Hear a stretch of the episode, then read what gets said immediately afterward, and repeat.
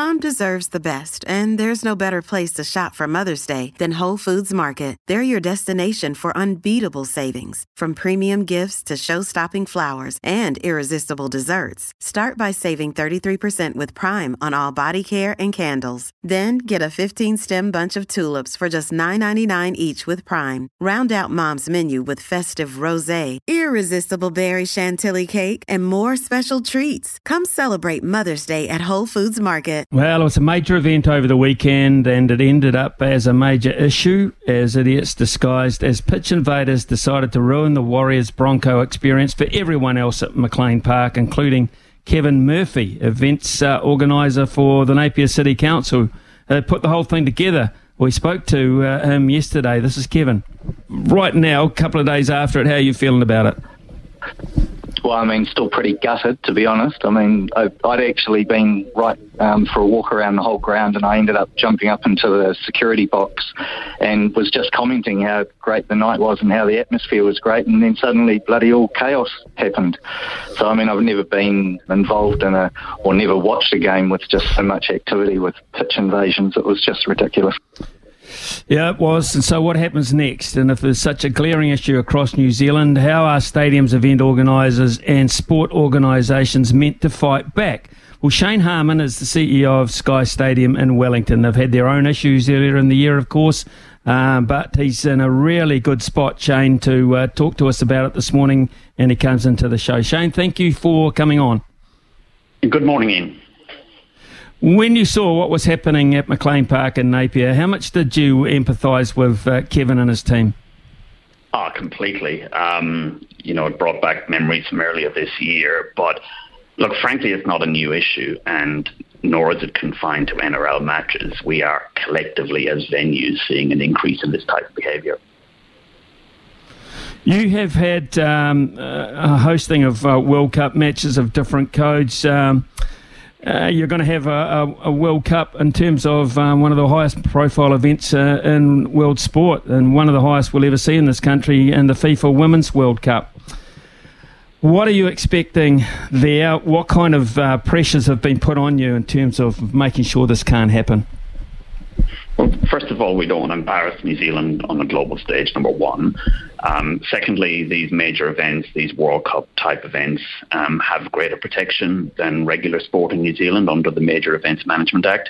Um, and we will be seeking similar support for regular sport as the as the Act provides. So under the Act currently, um, anyone entering the field of play during a, a, World Cup type event could be liable for a fine of up to $5,000 and a conviction to imprisonment for up to three months.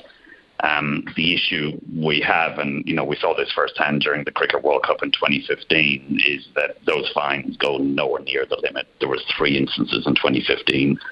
Uh, I think three invaders were charged under the Act and were fined just $1,500 and, and two of $750 um, you know, we really want to see that enforced, um, but we also want it extended um, beyond major events. See, the, the thing for me about this is um, we call them pitch invaders. That's polite um, way of describing them.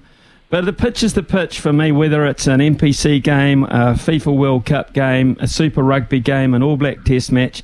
It's still the dangers to uh, the players. There's still the disruption to the event, most of these of which are televised. Um, I, am not quite sure why um, there's such a disparity in punishments. Yeah, well, we, I mean, I completely agree. We have a responsibility as venues to provide a safe working environment for our teams and for our staff. Um, there were a number of staff injured in both um, events in Napier and Wellington, and, and it just has to stop. And our, our main concern is that we are just one major incident away from irreparably changing the face of sport in this country forever. So, um, you know, I've been discussing with venues and with the codes over the last number of weeks. Um, we have universal support on this issue, and we will be making an approach to government in a couple of weeks to give consideration to widening um, the uh, the provisions within the MEMA Act to to all sport. And you know, the latest incident in Napier has garnered substantial media coverage in Australia, where state laws have been effective in curtailing this behaviour. If you enter the field of play at the MCG and disrupt the event, you would be um, liable for a fine of up to $11,000, and that has been effective Where do the police sit with uh, with the Shane? To be perfectly honest, I mean they're governed by the law and uh, the act as you're talking about at the moment. But where do they sit? I mean, it, it, appears it's the guys in the the red and yellow type uniforms that are on the front line here. Where do the police sit with yeah. this? Well, current practices see offenders receive very light penalties, if any. And venues have consistently enforced trespass notices. Um, which is two years ban from the venue. But in my view, these are largely ineffectual. Um, from a police perspective, most offenders, you know, are arrested, but they generally receive only pre-charge warnings from police. And look, I understand. I understand. You know, we don't want to be cluttering up the court systems with offences like this. It's why I feel that major financial penalties um, have proved effective in Australia and, and would have proved effective here. Um, and you know the other the other issue over the years, and thankfully I'm, i think we're seeing a, a, change this year, is that we've seen the glorification of this type of behaviour um, in the media as well. Uh, we've seen um, these people get airtime. We've seen we've seen funding campaigns for them for any small fines they may have received. But I'm pleasingly seeing this year that in the media. Um, you know, we, are seeing there enough is enough as well. And, you know, th- these incidents are embarrassing. Um, they risk injury to the spectators, the staff, and, and players, and it just has to stop. And we feel that major deterrence, financial deterrence, will will uh, will be very effective in, in achieving that.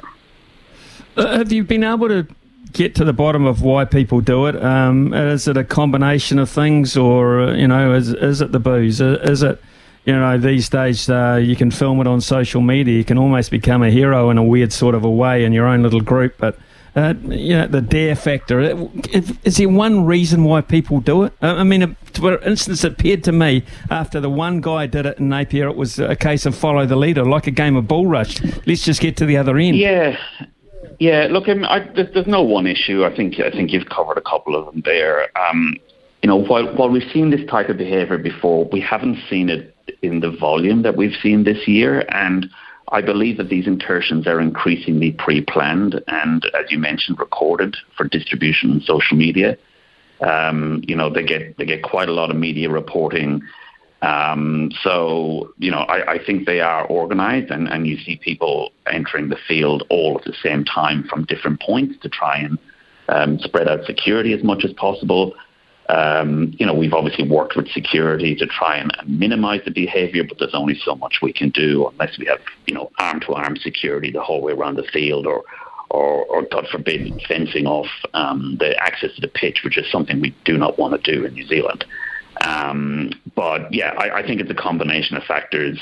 And um, you know, I, I, think the main issue is that there's no effective deterrence from, from preventing it from happening. Uh, you know, a, a, a two-year trespass notice and venue is a, is a slap across the wrist. We, you know, what we would like to start seeing is lifetime ban, bans be considered for offenders across all stadiums in New Zealand, and that significant fines and, and then convictions for repeat offenders be applied.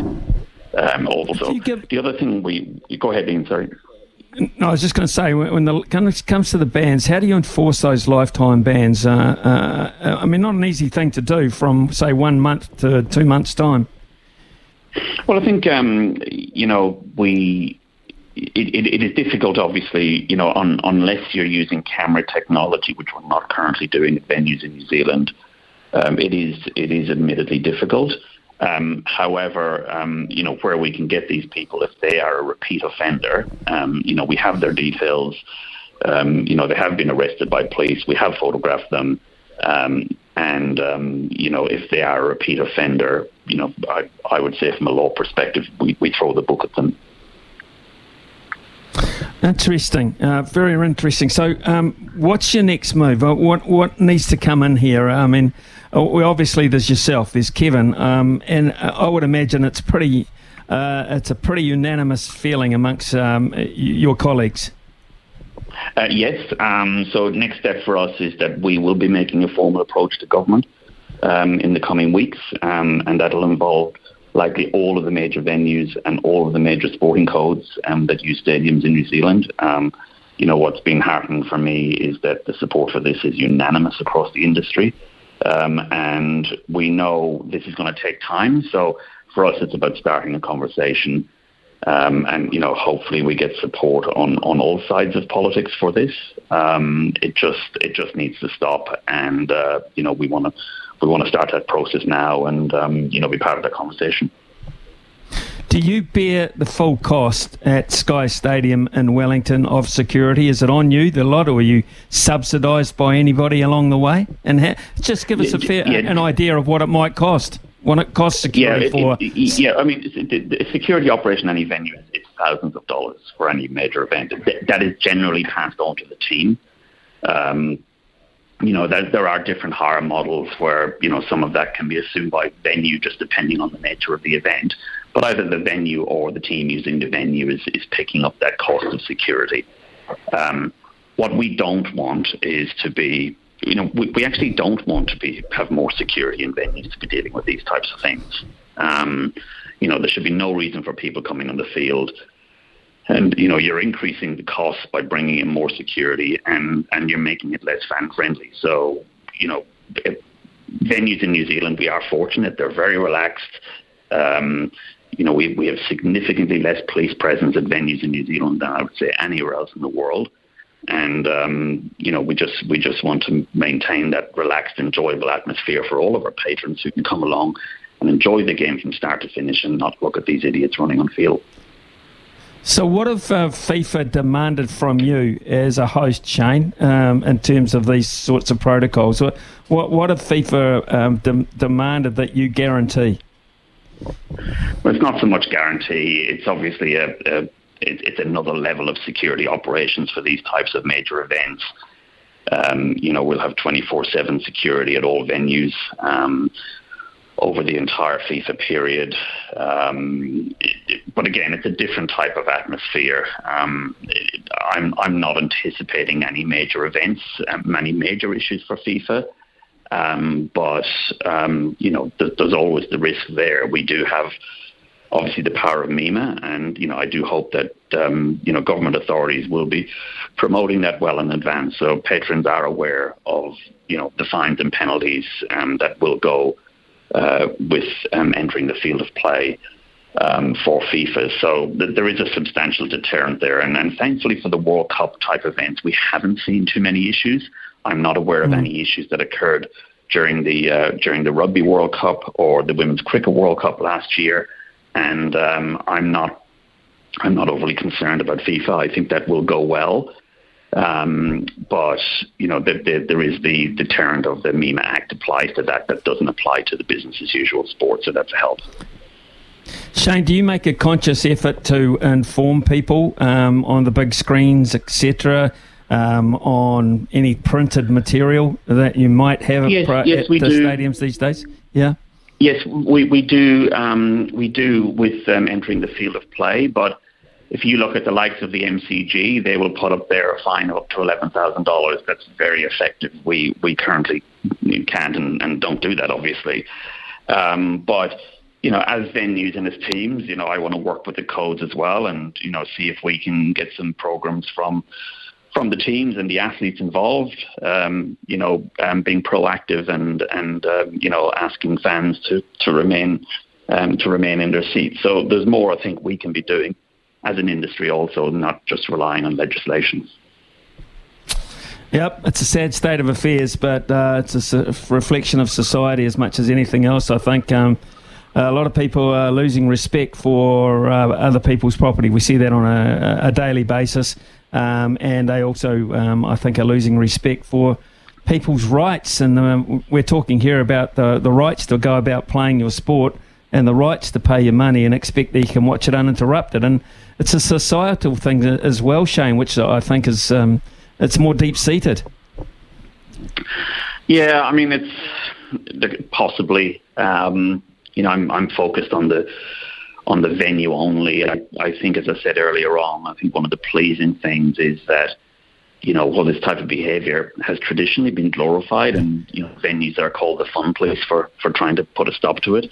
I am sensing amongst media and fans in general that you know it has gone overboard and um, it does need to stop. So, you know, we'll be doing everything in our power to you know get more effective deterrents in place to ensure that that's the case ongoing. Are you um, just finally um, in terms of the Warriors? Uh, of course, uh, you've experienced um, the Warriors, and you had an issue or two.